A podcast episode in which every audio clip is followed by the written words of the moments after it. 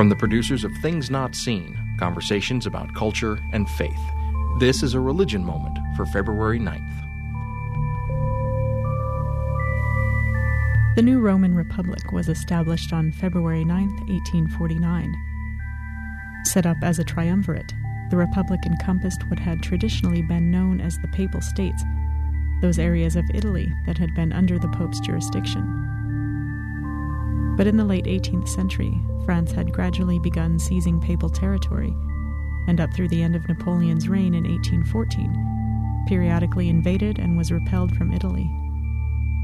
In the meantime, the desire for a unified, independent Italy began growing among its separate states, which were ruled at the time by different European royal houses.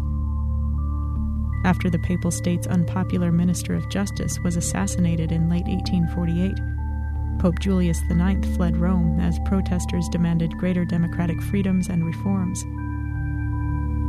After a popularly elected assembly was convened in early 1849, it declared the institution of the Republic and produced a constitution that allowed the Pope to maintain control of the Church, but not over the rest of society.